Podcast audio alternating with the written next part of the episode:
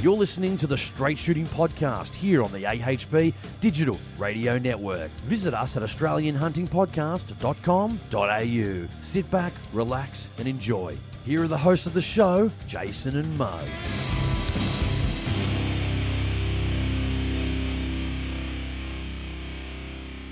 All right, guys, welcome back to Straight Shooting. Uh, it's been a while, and uh, I don't have Muzz on the show today, actually. He's a bit busy, so I've got Justin's come out to give us a bit of a hand. Hello. Uh, yeah, and have a chat about all what's been happening in the industry. We've got heaps to talk about. I think there's way too much to talk about, and uh, it's been good because, you know, I've just been enjoying going back to uh, a lot of the hunting, which I really enjoy too, talking to a lot of different people, which... Uh, You know, just, I don't know, getting back to the basics, I guess, and not really talking about politics all the time. A lot of people have enjoyed it, but yes, I've, I've also received, you know, quite a number of emails going, when's it happening? What's going on with the straight shooting? But uh, here it is, and we've got uh, heaps to talk about it. But before we do that, mate, what's been happening with yourself, mate? How's life treating you, and uh, have you been busy? Yeah, not too bad. More of the same, just uh, trying to, you know, pay the bills. Um, I took a bit about a year off after the last election of the, the campaigning.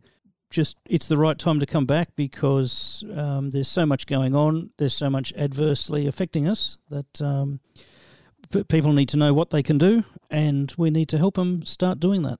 Absolutely, and we're going to talk to a few uh, gun shop owners today. Steve Threlfall from Trelly's down there in Victoria. We're going to find out how uh, it's affected his business because, as we know, a lot of these gun shop closures and public land hunting closures, you know, really affected business, and we don't know if, you know, a lot of these businesses are going to be able to recover after being shut. Could be a couple of months, could be even six months. And I think, I think as time pans out, I think we're probably going to see some closures. We're going to possibly see some bankruptcies, which is disappointing. But hopefully, you know, people are in a position that they're going to be able to move forward after, you know, these closures stop and we can get back to our hunting and shooting activities. Uh, we're going to go through some voicemails. We're going to go through some emails. So sit back, strap in, and there's going to be a bit of excitement on this show. I think it's going to be a great one. All right, first email is from Michael. He said, Dear Muzz and Jason. Well, in this case, you can be Muzz Justin. So be Dear Justin and Jason. I recently listened to your previous episode uh, on Straight Shooting Podcast and who had firearms registries underfunded. You're worried that we might end up with a Western Australian-style government is calling for a user-pay system where we're forced to pay for the system we don't want in the first place. I disagree. We should make it a user-pay system where those who want the system need to fork out the money and pay for it. So here is my proposal. Uh, first, we take it out of the police commissioner's salary. I don't know. I don't know if they're going to be able to take it out of their salary, but um, yeah, mate, hey, if I had my way, I definitely one hundred percent agree with you. Uh, next, we do the same for politicians and former politicians. Then we increase the taxes on the media companies and personalities like David Koch and Waleed Ali. This is genius. Um, yeah, I think I saw a meme the other day too. It was kind of funny. Like if coronavirus was a, a thing, it'd be like the, pro- the project, you know. So and slug them for as much as we can get out of them. Next, we take it out of those on welfare on the grounds of health and public safety.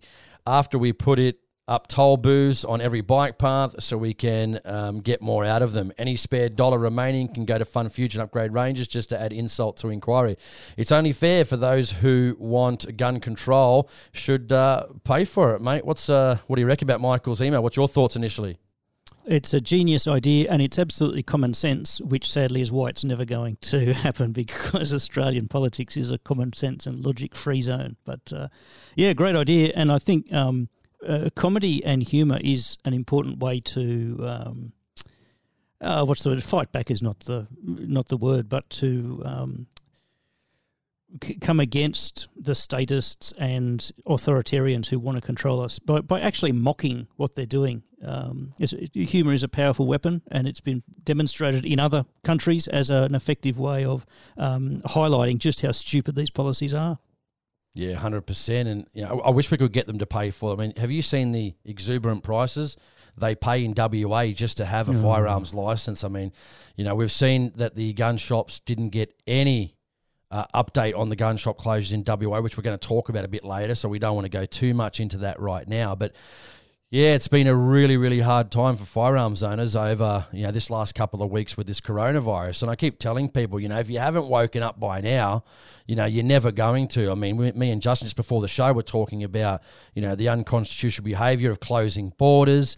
Um, we've seen the D P I, you know, taking advice from the police on when to shut down. I mean, you'd think that would come through, Justin, through mm. to, you know, the, the minister or the at least the police commissioner, then onto the minister, then into cabinet, and then the Berejiklian government. government organising, you know, the shutdown of state forest hunting in New South Wales, man, but yet they put it straight on their website that, oh, you know, in regards to, you know, police told us basically, and that's our inquiry from police and we need to shut it down. Like it's just, it's just, oh, where do we go from here, guys? It's a very, very sad time uh, indeed. All right, next email is up from Mark. So thanks, Mark, for writing in. He goes, hey, Jason.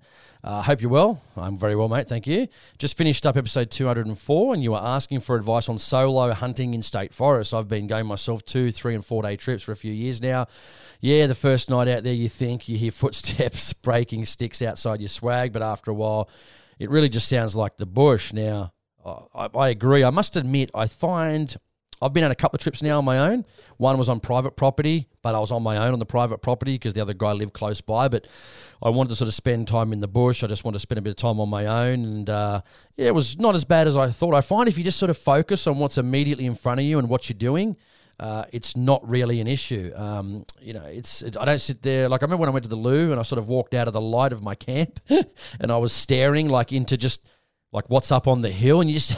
You just start seeing things. You just start sort of, you know, you, I guess the demons in your mind start playing tricks on you. I guess I'm just not a big fan of the dark. But he said, my advice would be don't camp under large branches that could come down at night with high winds. Yep, I totally agree, mm-hmm. mate. Uh, trees is just the, the worst. And I've seen trees absolutely crush cars. And if you were in them, you'd have been dead. Uh, don't camp on tracks due to people driving uh, late at night could run over into your vehicle or vehicle camp. Yep, yep, one hundred percent, mate. Great one there.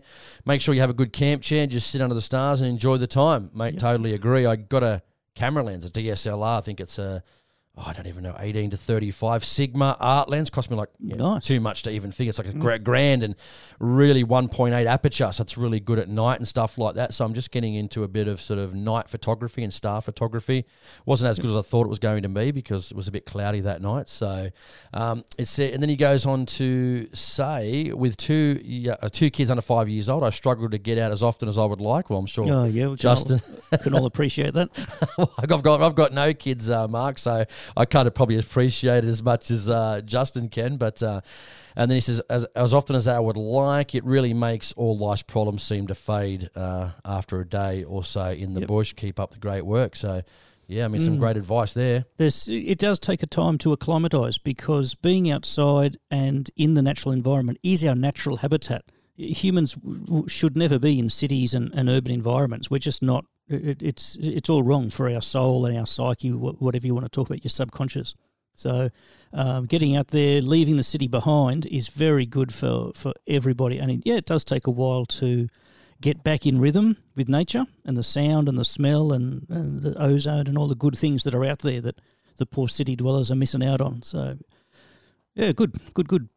Yeah, mate, it's great. And I, you know what, I really wanted to challenge myself on that too because...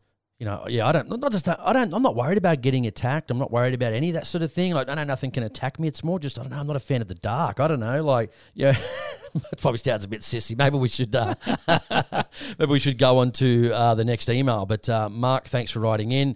Uh, really appreciate it. I hope you're enjoying the show and continue listening. So thanks very much for that. All right, next up we've got uh, Phil. Uh, Phil says, "Good day, Jason. Great to hear another straight shooting podcast. Getting back to good format like before." Well. Thank you very much.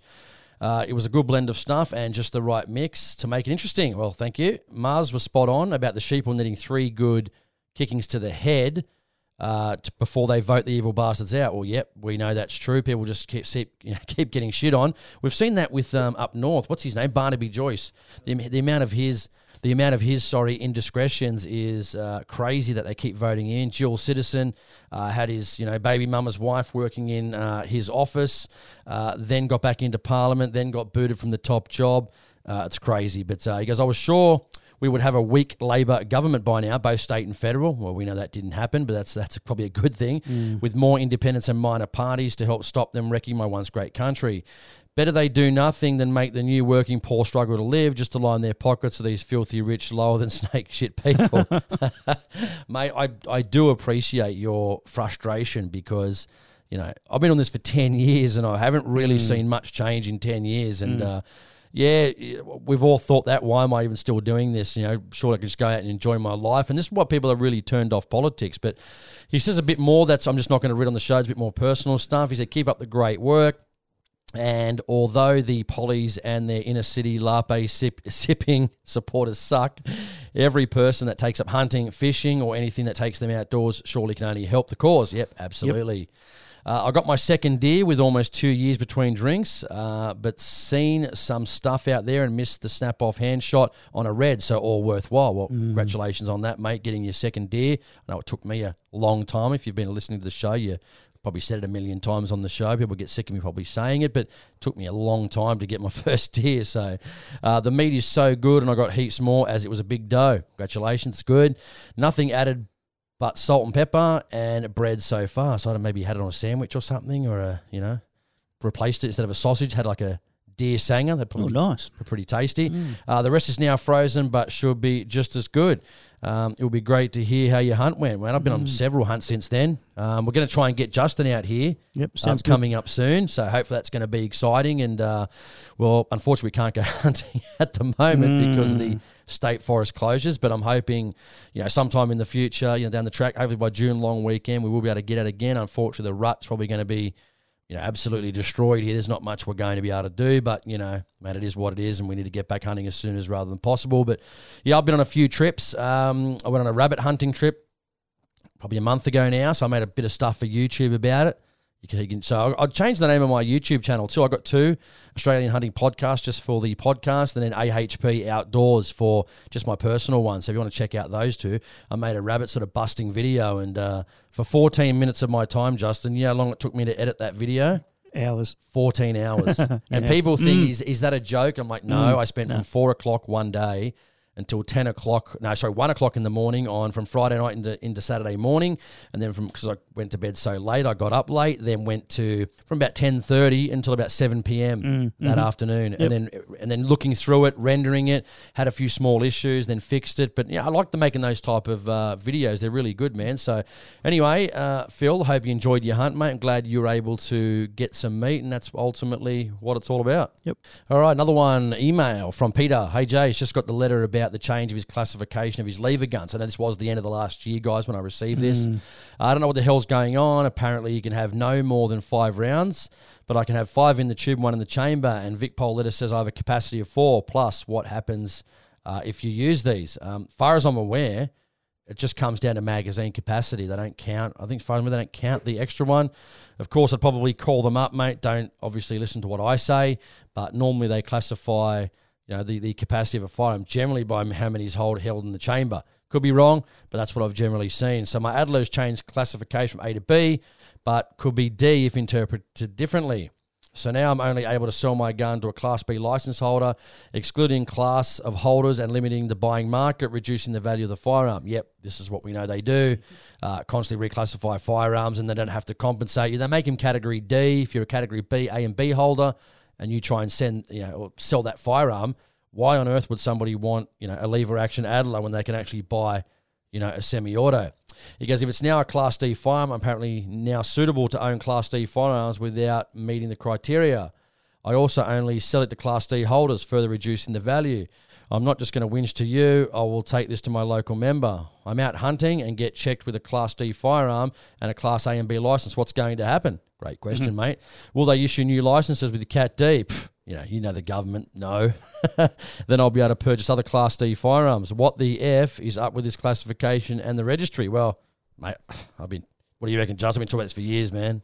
Uh, look, I, I hate to say I told you so. No, that's not true. I told you so. This is exactly what the, this is the plan. The plan is to put, first of all, anything over five rounds into Cat D. Then they'll start a media campaign about sniper rifles and any bolt action rifle will go into Cat D. Then they'll get onto pistols and put all pistols into Cat D. And then, well, because you're in Cat D and you can't get a Cat D license, we'll just cancel your license. This, this it, is it effed up? Absolutely it is. What are you doing about it? I'd be interested to hear uh, how your visit with your your M P went, because uh, I'd like to know who they are. So if you could get back to us, Peter, just to let us know how the visit went, because um, what we need to do is learn from that. What did they say so we can develop tactics for how to rebut them? Because they're all going to say the similar thing, and if we can train people on how to rebut that, uh, it'll at least put them on the back foot and help us all learn how to do it better. Yes, thanks for writing in, Peter. Really appreciate it. Uh, keep listening to the show and uh, really appreciate your input. All right, next up, we've got uh, an email from Michael. Hi, Jason. Here is an article for you uh, that may be of interest to you to discuss on your next straight shooting. Uh, so we'll go into it first before I get back to Michael's email. So it says, uh, this is from The Age. Uh, and it's an opinion. It says, do our police officers really need military-style semi-automatics? Now, this was from Ammoland. Uh, dot com, November seventeenth, twenty nineteen. So while it's a bit old, I found it very interesting. Uh, this is from Australia. Says, if you can't have one, but I need one for, um, for my protection, police in Australia and state of Victoria are set to buy and fit six hundred A R fifteens for their patrol cars at a whopping twenty-eight thousand dollars U S per gun. Geez, there must be some damn good A Rs. Are they some new model? Justin, what do you reckon? Did, yeah, G- government waste. Yeah, National Shooting Council spokesman Peter Zabradak said the announcement that the government was going to spend A U D twenty-five million dollars, which is U S seventeen million dollars, to buy the guns is reportedly being done in the fight, of course, as always, in the name of terrorism and gun crime. Because, you know, if you're going to fight gun crime, you need to buy more A R fifteens to fight gun crime. That works out A U D to forty-one thousand dollars or U S twenty-eight thousand dollars per gun, covering the acquisition uh, under the veil of secrecy.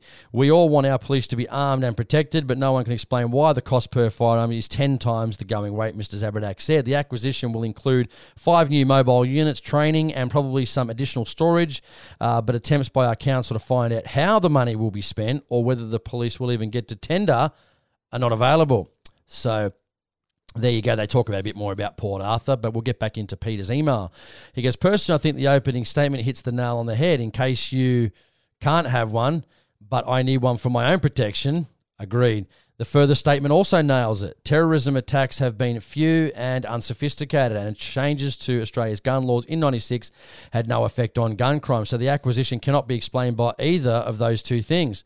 Uh, Michael then goes on to say, even worse, if they truly are uh, paying ten x the going rate for A R fifteens, which are really a commodity item these days, certainly in the U S. Cheers. Um, mm. Oh, look, we're witnessing what is known in the industry as weasel words. So words like terrorism, public safety, gun crime, um, public health, all of these weasel words are used to give a veneer of legitimacy to something that actually makes no sense. And yet the emotion implied is you're a bad person if you're attacking, if you're against public safety or if you're against controlling gun crime, then you must be a bad person to criticise this decision we're making. Even though we're wasting millions of taxpayers' dollars on something that we really don't need and is probably going to be used against Australian civilians in the future, uh, let's not talk about that. Let's just cover that up. So I'd hate to see another Lindt Cafe or Hornsby Shopping Centre shooting by a bunch of cowboy police armed with A R fifteens. Very good. I just want to thank Michael again for writing in the show. Keep listening. Uh, really appreciate it. But, yeah, uh, Justin's right on that. I mean, government wastage level five thousand. I mean, they couldn't organise a bloody chook raffle, could they, really? Uh, now they're telling us where and where we can hunt. They're, you know, shutting down our gun shops. They're shutting everything down on us uh, under the guise of, you know, well, we don't want to spread the virus. Man, all these things are happening. I mean, do we really expect any different from uh, this government? Uh, I don't think me and Justin probably certainly don't. That's for sure. Sadly, they're meeting my expectations. Sorry, guys. uh, one time I don't want them to meet my expectations and actually excite me and do something yeah. and actually be reasonable. But uh, anyway, thanks, Michael, for writing in. Really appreciate it. So this one, next up, we've got one from Matt. Um, this one's an interesting one. We're just having a laugh about it. Greetings, Jason and Muzz, which Justin today. Love the podcast and all the guests and discussion you've had uh, about this wonderful country and its firearms laws and the mess it's caused. My question is, and I'm not sure if you've asked this before or spoken about it, I'm curious to what your response would be if at the next election where we have a new Prime Minister, well, we don't, uh, who has the left side of politics and who has strong connections to the Greens, Gun Control Australia, and every other anti-firearm group. The P M said all firearms, hunting, target shooting were banned immediately without any reason.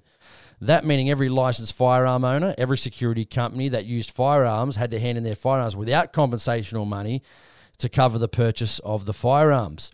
Uh, and you had no choice but to hand them in and have them crushed by a person that was given the task of destroying the guns. What would you do? For instance, if you had a big game Rigby Rifle four sixteen, you're well aware it was worth twenty thousand dollars rifle. As well as the rifles you have inherited from your father or grandfather, uh, have had for many years that are extremely important to you. Uh, having to see your possessions and your own property destroyed would make you sick, but it has happened in nineteen ninety-six in Australia and recently in New Zealand and other countries where gun ownership is banned.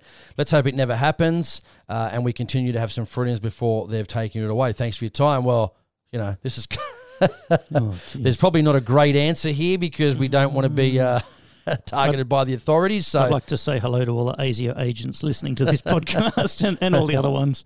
Um, mm. Obviously, we would uh, follow the law, mate. We'd follow the law as instructed to... Uh, look, look, my my personal take on this is this scenario is extremely unlikely to happen. And once you learn a bit about history and how those other countries have fallen into the grip of totalitarianism, it doesn't happen quickly. Uh, the totalitarians who run the show learned from Hitler. He seized power too quickly. He did everything too quickly, and the world was able to respond. And you know, essentially, uh, the Allies won World War Two. The, they learned from that, and they are doing it slowly, slowly, slowly, with small steps, making sure they consolidate their power in one position before they take another.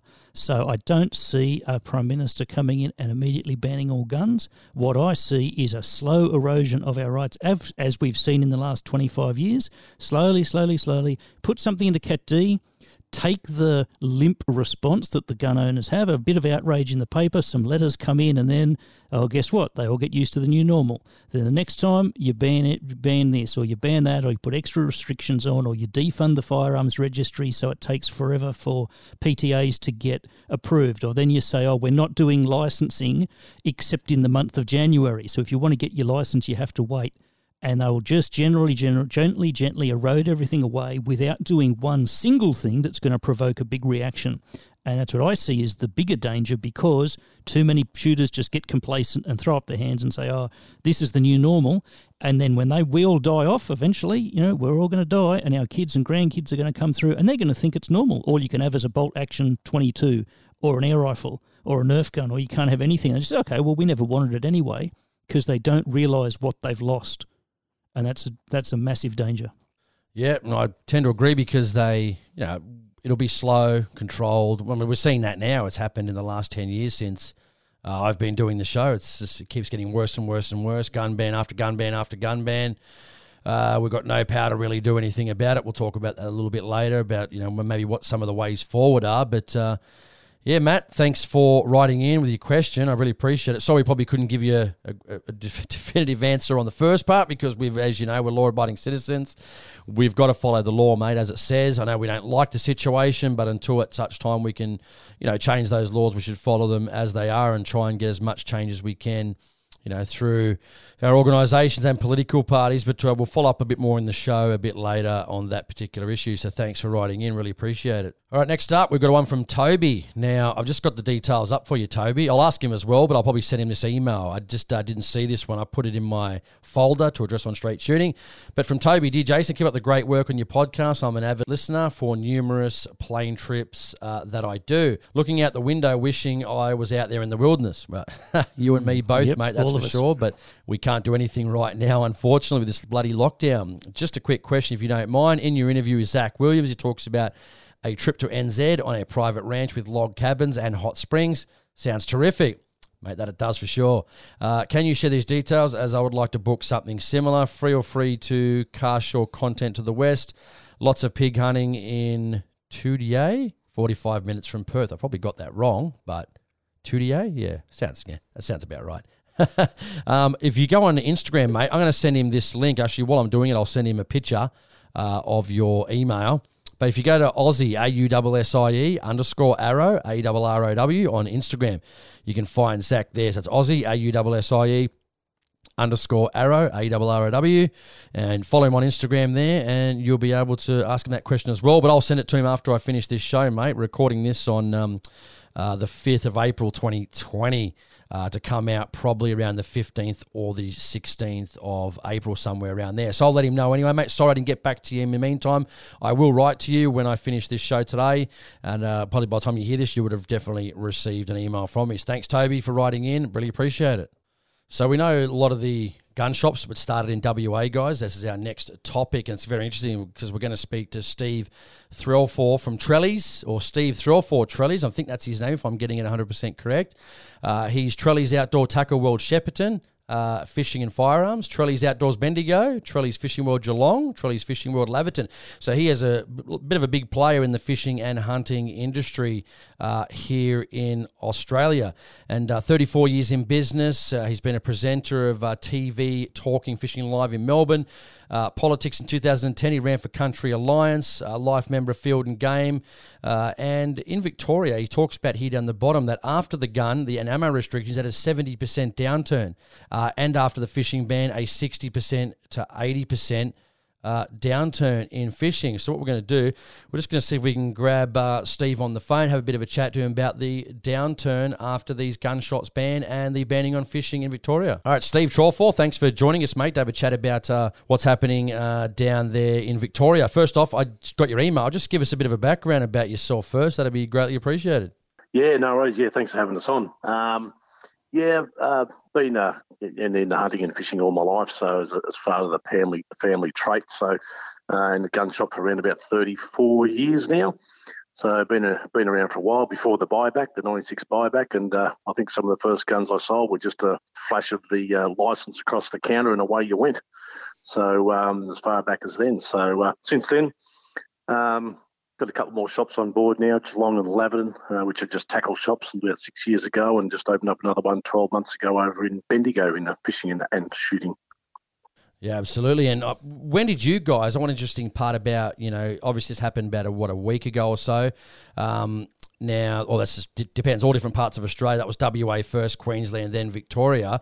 Just wanted to find out, did you get any notice of, especially more so the shops that you're selling guns and ammunition, did you even get any at all notice that um, you guys had to shut down the sales of guns and ammunition?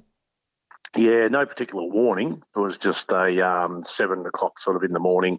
Um, and if you weren't on email or you didn't sort of keep up with your emails, you probably would have missed it. But uh, seven o'clock uh, early Monday morning was the uh, notification come through by email saying that we couldn't then, um, you know, sell to the sporting shooter um, any more uh, ammunition and firearms. So, but no warning up to then. That's unconscionable. So you you could have been theoretically, just through having missed one email, shut down and arrested by the police for trading in contravention of this magical order. Yeah, correct. Oh. Yeah, that's right. Yeah, yeah. Look, and I don't think um, I don't think the uh, the police on the on the front line, you know, want to do that type of thing. I think these orders come from up above, so you know, it's, it's always the case of, you know, not shooting the messenger, but uh, yeah, well, they would have been put in a spot, perhaps. Mm. Yeah, I can't believe that. I mean, they would send this by an email. What, no phone call to from local authorities just to give you a heads up or anything like that? No, pretty much. Um, I pretty much actually didn't. Uh, I wasn't aware of the email until I was told by uh, one of the public and uh, and then one of my staff uh, later on the more, later on towards uh, nine o'clock. So, so yeah, so being told by the public, you know, you've been shut down um, without any sort of real press release or anything like that. Uh, very similar to the uh, the phishing that happened via via a Facebook post too. So uh, yeah, very disappointing that, in that respect. Yep. So just giving, uh, I guess, the listeners a bit of a rundown. What can you sell? What are you allowed to sell, and what you can't you sell? Especially more so in the in the firearms area of ammo and, you know, firearms and, and components. Yeah, we had a visit on uh, Saturday morning by the um, uh, the guys in Melbourne, the uh, the chaps who enforce the the law as far as the firearms registry. And look, they're always, like I say, can't shoot the messenger. They're always quite pleasant to deal with. But, um, you know, they uh, came up and they said, look, we just want to, you know, f- you know, to tell you some of the guidelines. You know, air rifle pellets are not a problem. Uh, reloading components aren't a problem. It's just the uh, the actual uh, ammunition itself and guns. And that's only to sporting shooters. So if your license actually says primary producer on it, we can uh, we can say, you know, the uh, ammunition you require or, or the guns you require. Then in saying that, as a sporting shooter, you can still purchase a firearm under a lay-by condition under this uh, under the circumstances at the moment. So um, you can still, you know, if you're looking if you're looking down the track and say, look, this is going to last for a month or two, that might give you an opportunity to sort of, you know, put a gun in the process and sort of pay it off too. So we can do that. So, sorry, you're saying you can start the purchase process, and if you get a P T A, then they lift the restrictions. You could pay it off and take it home, but you you can't collect a firearm at the moment? Yeah, correct. So you can uh, you can.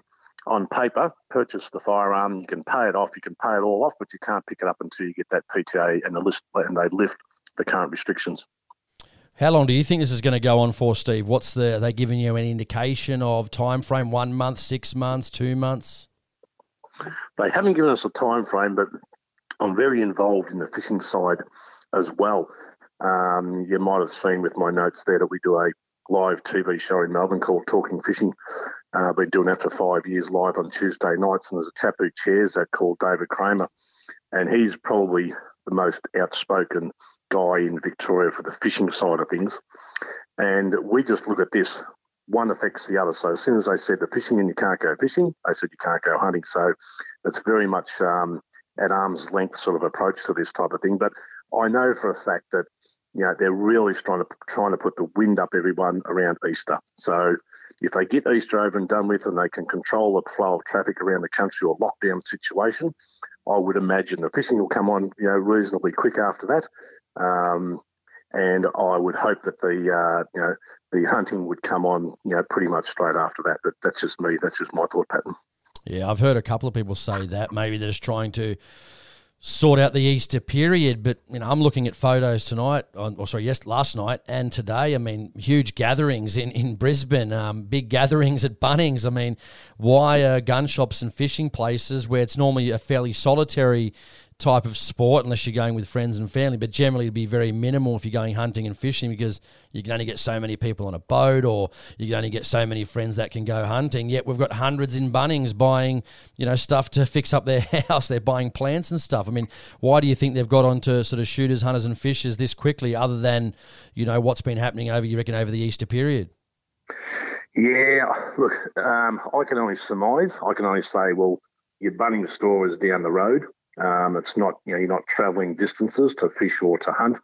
Um, but in saying that, you know, again, exactly what you're saying, and, I, and I've heard some of your podcasts, you know, you can line up at Bunnings with two hundred people where the activities that we would probably ninety-five percent uh, pursue as far as fishing and hunting, we would go, you know, with a mate or uh, or certainly, you know, you don't, might even go by yourself. So, and the reasoning behind that, look, I, you know, again, again, my thought pattern, um, yeah, it really is. Uh, yeah, I look at the situation. I say, well, you know, I'm, I'm a if I'm if I'm a sporting shooter, I've jumped the fences, I've jumped through the hoops, I've done everything. You know, as we know, we're such a controlled user group, um, and we seem to be sort of like, um, I say victimised, but uh, but picked on, and that really makes you think back, and you just go, well, hang on, the government really don't trust me, do they? Yeah, that's that's what really hurts the most, I think.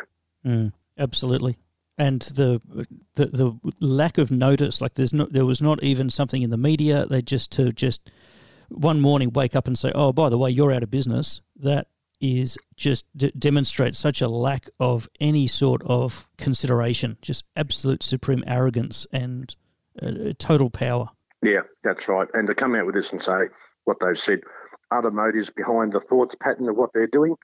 Um, look, I've heard, you know, the, the whispers of uh, domestic violence. Uh, if that's the case, sure, come out and say it. But then again, if you're going to go down that path, you should so- shut every alcohol outlet in Australia. Um, you know, statistically wise, you, that's that's be the first place you'd shut down. But oh golly, there'd be an uproar there, wouldn't there? Yeah, yeah. And what people don't underestimate too, I guess, is people saying, well, why are they buying at this particular period? You know, P T As, was it per week? I think Lisa Neville said it, P T As have doubled. And then in the next breath, she goes, well, we don't want those guns or ammunition getting into the hands of criminals. But why would they get into the hands of criminals when good law-abiding people, you know, are, are buying those particular firearms? But as you know, because of the very, very weak dollar, I think, I'm not sure what it is right now, but went down to about fifty-five cents there. And, um, yep. you know, the importers and stuff put a ten to twenty percent increase uh, on their particular items. So a lot of people wanted to get in and try and get some deals uh, on existing stock before the new stock came from the importers. Yeah, exactly. And, and that that's that's another thing with the permit to acquire um, P T As. Uh, you know, there has been an influx in, but that's you've hit the nail on the head. I mean, we've um, been advertising the fact that some of these prices, or most of the prices, are going to rise between sort of fifteen and twenty-five percent. So um, a lot of people are getting in before that price rise. You know, a firearm might be, you know, twelve or thirteen hundred dollars. You're going to add another two, two hundred fifty dollars to that gun. So why not get in and do it? Um, so it's probably brought... It's probably bought, you know, it's like when the when the housing loans come out, and they give you, the government give you a you know a twenty thousand dollars incentive.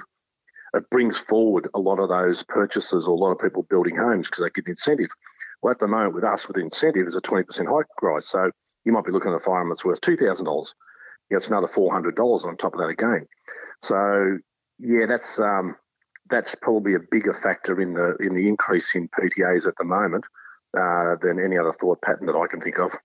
With the, I mean, obviously it's hard to manage this because of the virus that's around at the moment, but uh, before, obviously with the weak dollar, when people were actually were poor, before they were putting up prices, what were you sort of seeing? Were you seeing people come in and wanting to buy more uh, with the increases? They're, they're going to start buying less, do you think? What do you think is going to start happening with that? Yeah, um, well, up until the point where we were told we couldn't sell to sporting shooters, we definitely had a, a large rise in people, you know, buying ammunition, you know, and putting um, guns on lay-by, which was which was fine. The other thought, not a, not so much a thought, the other fact is the U S can't supply their own domestic market. And I believe, I could be wrong, but I think Australia's about two percent or under two percent of what the U S use as a whole country. So we'll have a window at the moment coming up where you won't be able to probably get your favourite ammunition because, like I say, they can't supply their own domestic market. They really, really don't have to supply Australia, but they do, um, obviously, um, for, for, for obvious reasons. But there's going to be a shortfall, and there's going to be a window where you've signed your gun in for certain ammunition, and you probably won't be able to get that if it's common ammunition. You'll be able to probably skirt around and get, you know, other things, and probably more expensive, um, better ammunition, you know, things like that. But there's going to be a window coming up where, you know, supply of ammunition is going to be hard to get. And that's because of the U S, um, you know, what they're doing, what's happening over there. Yeah. I want to talk about the downturn in business. Obviously, you said you had a, a, pri- uh, a spike in people coming in, obviously, to get some of those deals. But what about when the gun shop shut down? Um, you were obviously probably people coming in wanting to buy guns and ammunition, associated equipment, reloading components. So since that was all shut down and only opened up uh, to primary producers, you know, say Category D, your pest controllers and, and primary producers and farmers, how much of a downturn in business do you think you've seen, and what are you seeing just at the shops when people are opening it up to the, you know, Category C and D owners? Has it dropped significantly? Yeah, it has. The, uh, the fishing side dropped uh, a little bit. But since the fishing's come out and said, uh, Victoria said you can't fish, that's dropped off probably between the stores, you know, your Melbourne stores and your country stores, probably sixty to seventy-five percent. Um, in the firearm sides in my two stores, it's probably dropped around about seventy percent. We're probably probably a little bit luckier than some of the um, you know the city-based uh, dealers, because we do still have a lot of farmers, you know, around us that um, buy ammunition, um, and farmers that are, that are um, Uh, you know, got their primary producer on their license. You've got to remember too that primary producer's license in Victoria is free to a primary producer. So that's fine. The farmer goes, great, don't have to pay for it. But under those conditions, he can't take the gun off the uh, property, or he can't travel into state with it. And he goes, oh, bugger that. You know, I'm a clay target shooter, so, or a hunter. So next time he gets his license, he finds out, or he, or he goes back and he says, well, I want to go hunting. So they say, all right, it's going to be sixty dollars or whatever it is. So then a lot of times they, they forget to put prime producer on their license because they've gone, oh, I'll do hunting and that still covers me on the farm anyway because I've got a shooter's license. So those people who come in, you know, without one, they can be still be farmers, but they might not have prime producer printed on their license. So a couple of them getting caught like that too. So that's a little bit of a, you know, understanding of your laws and what you can do and the boundaries of which you can, you know, operate.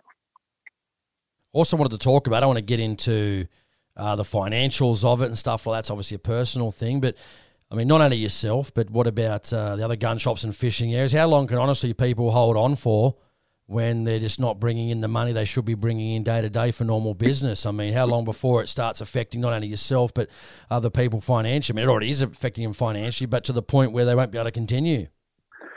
Yeah, see, that, that'll be probably determined by exactly your running costs, um, you know, micromanaging your business. Um, I've got a number of employees across my stores, and for those guys to actually get some sort of benefit out of this as far as um, a social security or a government um, help, they've actually got to exhaust their holiday pay and they've got to exhaust other things. So it's all right for me to shut down.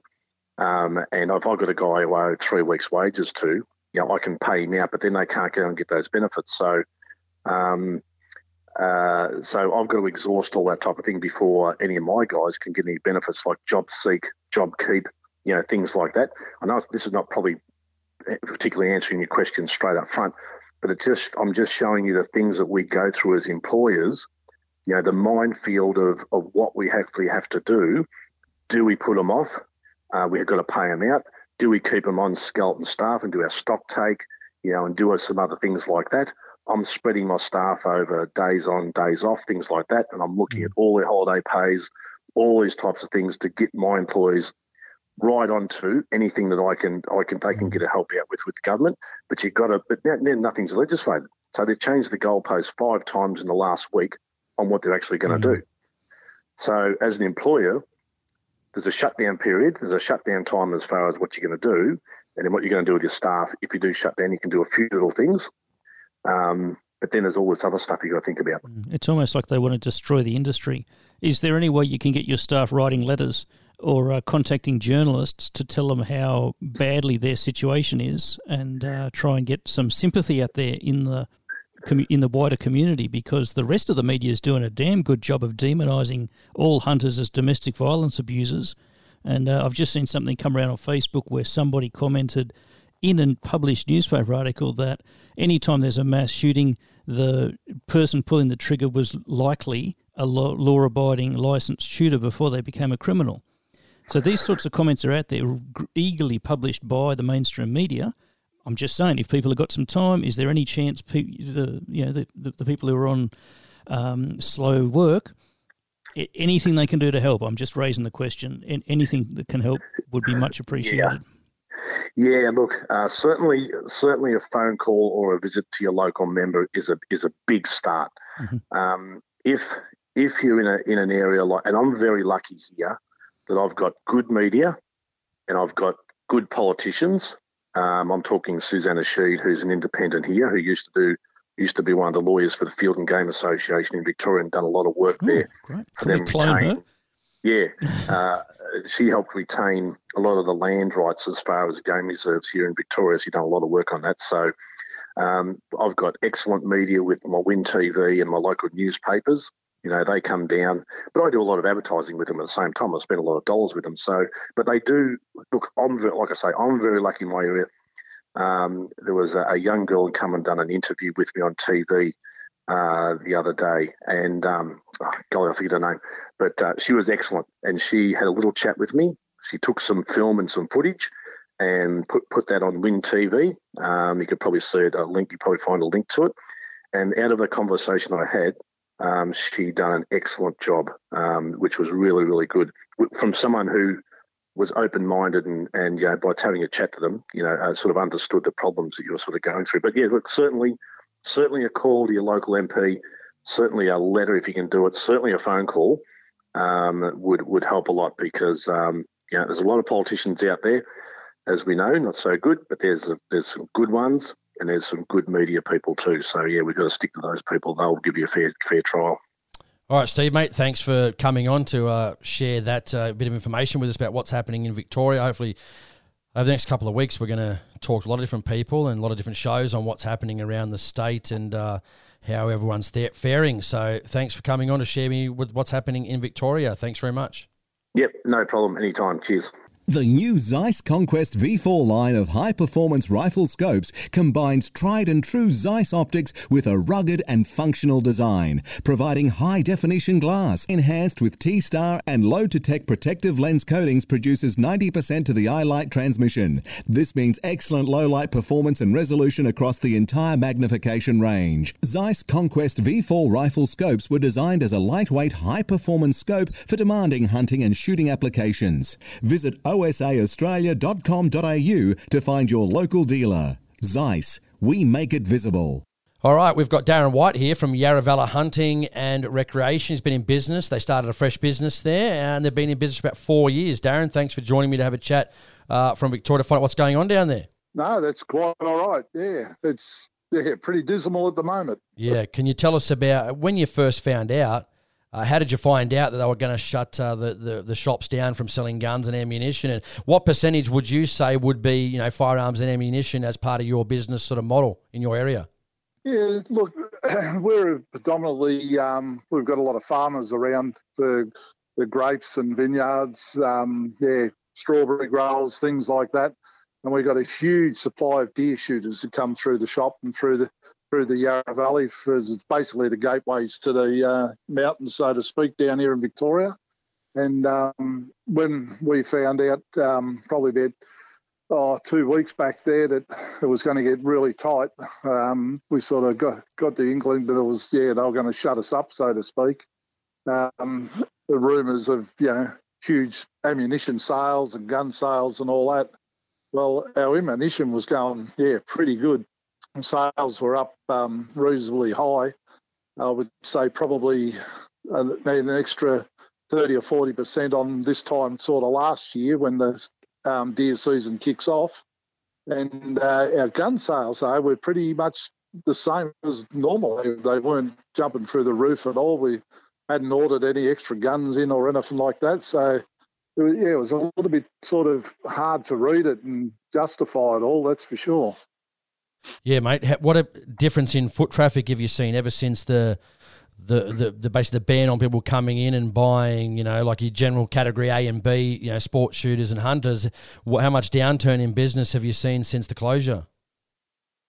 Well, look, I, I would say all in all, um, downturn in business over the last, uh, probably more so in the last week, would be nearly nearly ninety percent.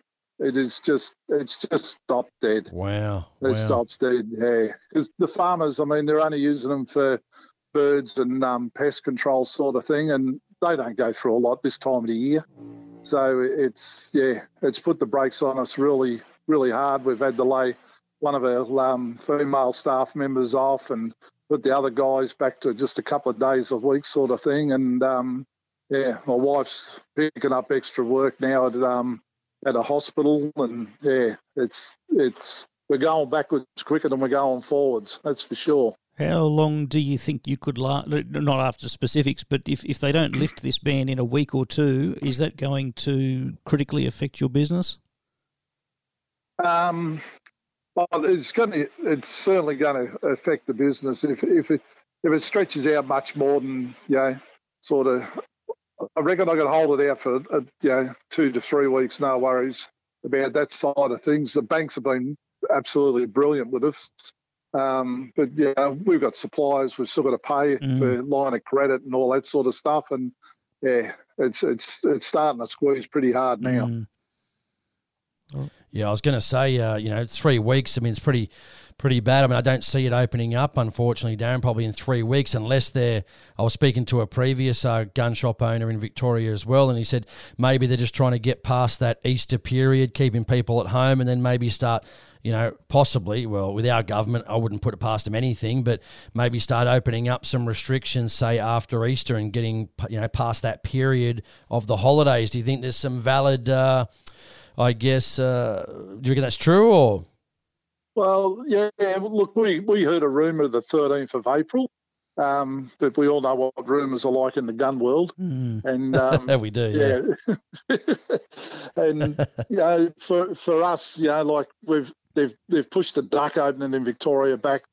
They've basically hit it right on the head at the start of quail season down here. They've hit it right on the first of April, well, fourth of April for the, the hound season, for the deer shooters and all that. It's just all hit us at the wrong time. Mm. A whole lot of it's just, yeah, laid us right up. And, you know, all the shops were gearing up for to get up and get running to, you know, to the money we make over sort of April and May, um, start of March sort of thing. It's you know, that gets pushes us right through for the whole year, so to speak. And yeah, now Jesus, it's not going to be there.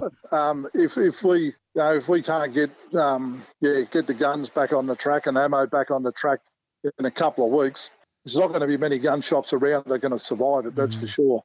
Well, I've said this yeah. before. If there's any chance, if your employees are, uh, uh, don't have much to do inside the shop, get them writing letters and making phone calls to media, uh, telling them how it's impacting their lives, how they're they're having to work extra jobs, or, or they risk losing their um, entitlements, using up their savings, because uh, we need to get the community uh, empathising, because at the moment there's a lot of comments on social media like, we don't need guns anyway, just go to the shop to get your food like normal people. And so yeah. we need to help put a human face to this tragedy that is just ripping across regional Australia. Yeah, look, it's it, it's a it's a big subject. Um, I don't know all the answers to it, sort of thing. I mean, why why you can go to a supermarket and can't go out one on one, you know, in the bush is beyond me. But I, I personally, I find our biggest problem is is all the fractions we have in shooting, all the different associations, and instead of having one big association that we're all under, it's it's you know, that's where we lose down in power, I think, in the in the shooting industry. Darren, have you heard from anyone, uh, any of these organisations or any of these political parties that represent shooters? Have you had any calls, or have you had any, you know, showing interest in in helping or anything like that? Have you heard anything from them or anything like that? I I hear a little bit from the um, shooter and fishers parties and all that, because they go to, you know, the shot show and all these big shows and put up a stall, and you can sign up and become sort of members of that. Um, I do hear little, little bits and pieces from those political parties, but uh, um, being uh, my background um, of forty-five years as a shooter, and I've been on different clubs and associations, and I've been on the state board down here in Victoria in the Clay Target Association. Um, and There's, there's more fighting in amongst the, the members than anything else, you know, from the different brands. And they won't allow each side to cross-shoot and all this sort of thing.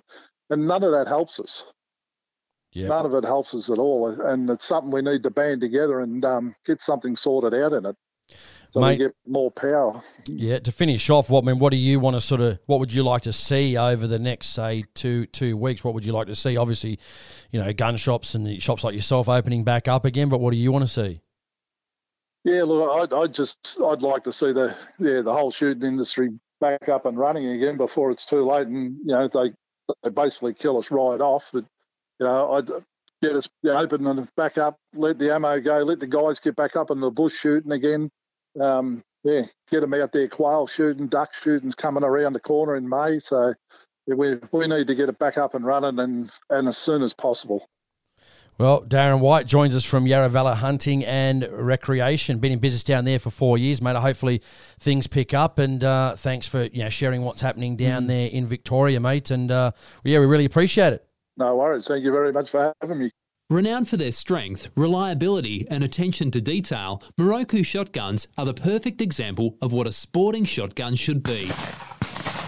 Moroku have been producing quality products for over a century and sold in Australia since nineteen sixty-three. Each Moroku shotgun is crafted with precision, from the M K Trap and sporting models to the all-round best-selling field shotgun, the M K seventy. Visit moroku shotguns dot com dot a u for more details and stockists. All right, so it's great to hear from the gun shops there in Victoria about all the things happening uh, down there in Victoria. It's certainly sad times ahead, especially when we were just talking to Darren there, and, you know, pretty much these poor guys only saying they can last, what was it? Mm, three three weeks. Three weeks. Shit, man, that's just terrible.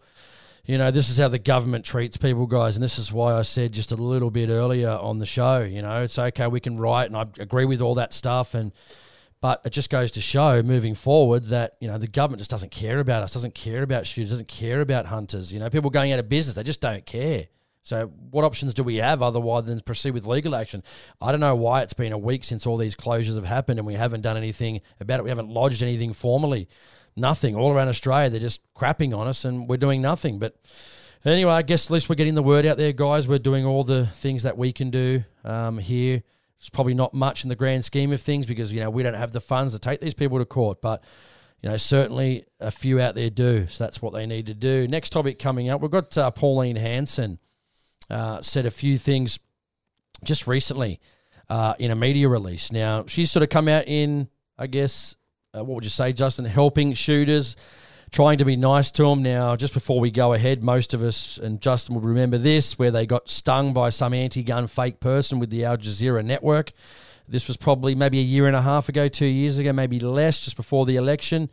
And they got sprung. It was uh, James Ashby, her senior advisor, and it was Steve Dickson, uh, who was a member for Queensland, who used to be a member of the Liberal Party. They were, you know, rubbing shoulders with the N R A, which I didn't have a problem with. To be honest, I thought it was pretty good. Mm. I thought it was fantastic. But once they got caught and they were on, I think it was Andrew Bolt show, and she said, we won't be doing anything Uh, to uh, change anything in regards to gun laws. So we want to talk about what she said, and I'm going to go into just a little bit later. We're going to play a little bit of that audio uh, that actually says, I was just playing it to Justin before we did it, and he sort of raised his eyebrows and was quite mm. shocked, because I don't think many people have heard it before. This was quite a while ago, but let's go into her media release, the third of April, uh, twenty twenty. Dear Premier, on the twenty-eighth of March twenty twenty, the Queensland Health Department uh, classed all Queensland licensed armourers and dealers as non-essential. Then she goes on to say, Premier, this is non-executive order made by unelected members of the Palaszczuk government, uh, subvert the rights of the law-abiding business owners, as well as some two hundred fifty thousand fit and proper Queensland licensed gun owners who comply with the world's most stringent national gun laws.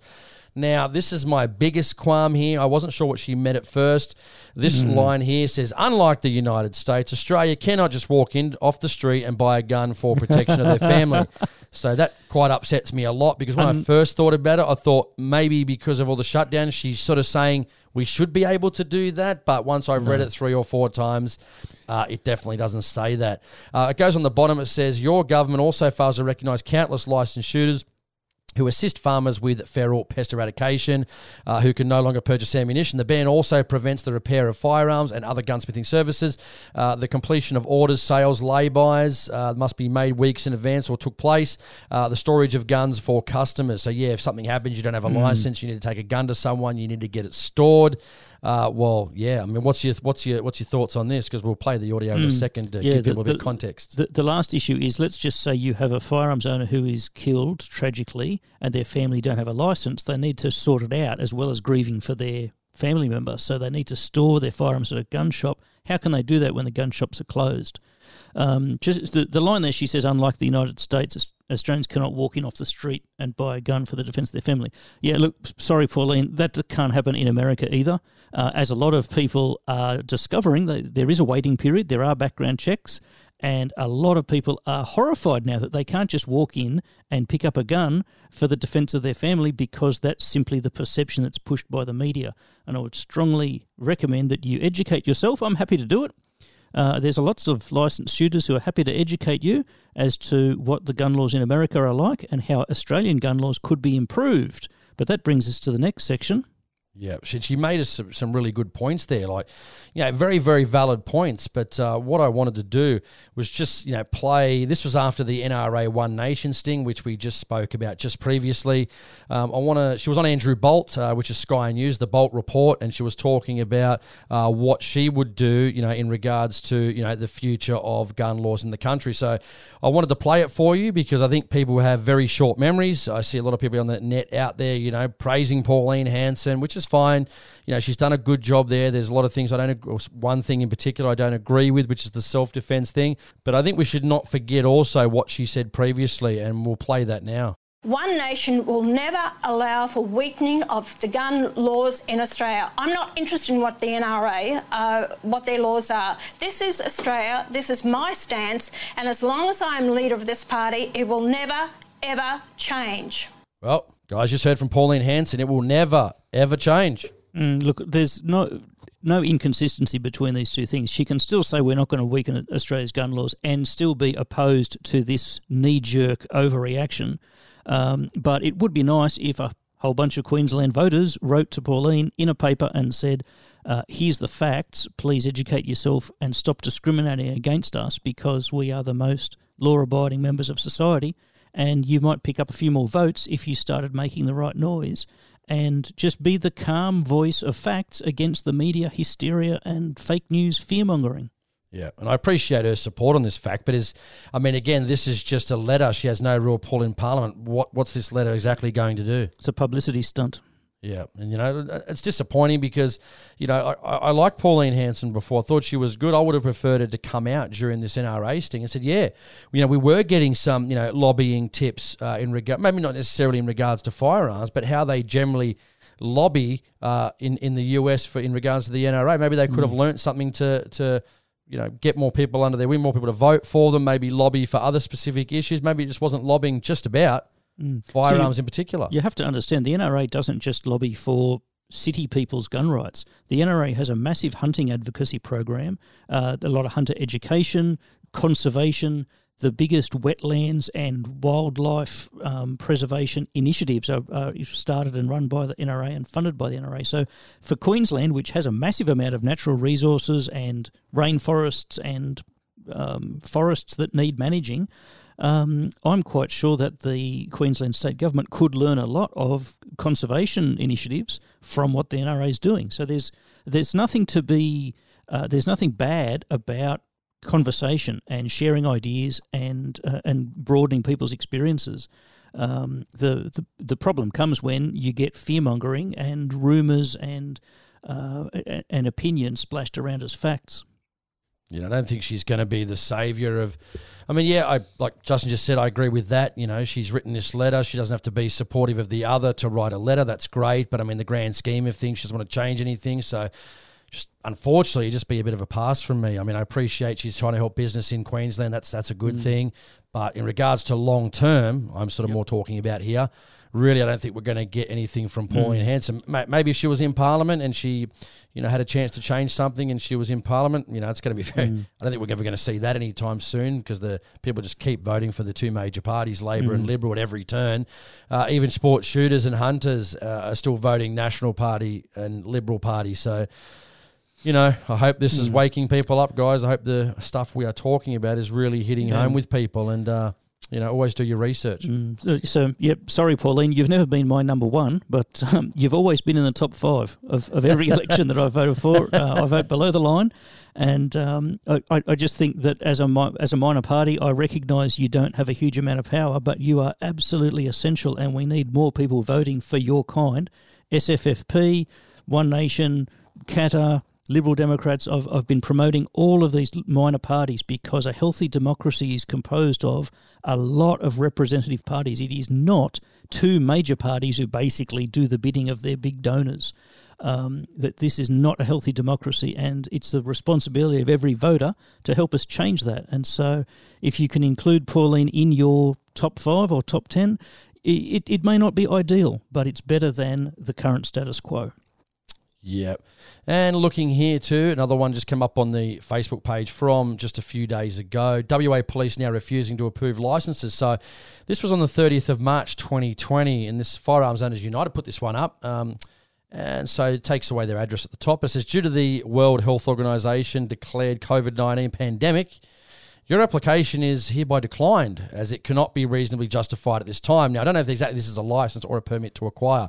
Please be advised that due to your application being declined, you may apply for a refund of the fee you paid and when you lodged your application. To apply for the refund, email licensing services at police, blah, blah, blah. Then on the bottom it says, please note that any refund given will be minus the administrative and processing fees incurred by Australia Post. Well, you know, how can they be incur the fee by Australia Post if they've got no chance of you either approving it and or disapproving it at this time because of this declared COVID nineteen? What's that got to do with at all with buying firearms? At all, period. You know, there's no, I'm not seeing anywhere, and this is probably very similar to New South Wales, there's only so many offences that stop them from approving, you know, permits, not just making shit up like this COVID nineteen as if it's a reason to, you know, decline because it's not reasonably justified at this time. Yeah, we just don't like it. We've never liked shooters, and so we're going to use any excuse to screw you over. And even if we grudgingly have to give you a refund under consumer law, we're still going to deduct whatever m- money to rip you off as much as we can. Um, the note on F O U's post is, oh, Waypol, in for a world of hurt. I seriously hope that indicates legal action is about to commence, like we were talking about before, because the only way shooters are going to get out from under this thumb is to honestly be, uh, I've, I've made this reference before, Jason's made this reference before, regardless of what you think of the issue, the G L B T plus uh, part of society has made their rights uh, much more visible. They've taken legal action about discrimination. They've funded campaigns. They've got into the media and they've got into politics and they've got their rights. The L G B T people have far more rights than shooters do. And um, no matter what you think about the people themselves, the tactics, the strategies, and more importantly, the funding that the average person is giving to their campaigns has made the difference. And if, if uh, Firearms Owners United are running a, a legal campaign, stick up the GoFundMe, put up the, the bank account details. I'll chip a few bucks in and I'll share it as much as I can, because the only way we're all going to get ahead is if we all chip in a bit to all of these initiatives. Well, guys, I hope you like this show. Uh, there was a lot to talk about. Thanks for all the people from the Victorian Gun Shops coming on to the show. Uh, that was really exciting stuff. If, of course, if you want to get on any future shows, please send us emails. We really appreciate that. Australian Hunting Podcast gmail dot com. Uh, like I said, you can find us on all the media, iTunes, Facebook, Instagram, Podbean app if you want to listen to the show. Uh, Australian Hunting Podcast on the YouTube channel, or A H P Outdoors on my personal hunting YouTube channel. Uh, I put a few videos up here and there. I'm quite busy, but uh, some of the ones I've just put up recently, I've put, spent a lot of time on uh, trying to bring some better content on my YouTube channel, especially my rabbit hunting one. I quite enjoyed making that. A lot of people uh, have enjoyed watching that, so that's awesome. And if you want to leave a voicemail for the show as well, if you just go on the australian hunting podcast dot com dot a u website, on the right-hand slider bar, you'll see where it says there's leave voicemail. I think you've got a minute and a half or ninety seconds. Um, if you can condense it into ninety seconds, that'd be great.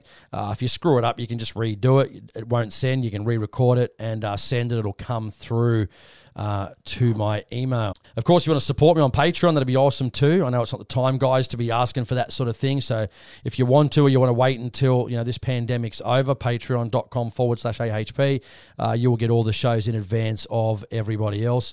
And uh, any support is always greatly appreciated. And also, if you want to leave us an iTunes comment, rate rate five stars. I mean, of course, I hope you hopefully you want to rate five stars. But uh, if you could do that, jump on iTunes, leave us a comment, rate. That'd be greatly appreciated. I know a lot of people right now are pushed to their limits uh, on what's happening, you know, in the in the industry. Um, they're, they're seeing things for what it is. They're now seeing, you know, the police have a big hand on being able to shut down things in this country. So um, I hope you guys enjoy the show. But uh, Justin, mate, anything to finish off? Well, all I can say is reiterate what we've been talking about. Uh, the future's in our hands, and it's up to us. There's nobody coming to save us. We are just going to have to do the work ourselves, and uh, tune in next time. All right, guys. Uh, as usual, my name is Jason. I'm Justin Luke. And thanks, guys. We will see you on the next one. You're listening to the Straight Shooting Podcast here on the A H P Digital Radio Network. As always, thanks for listening, and I'll see you next time.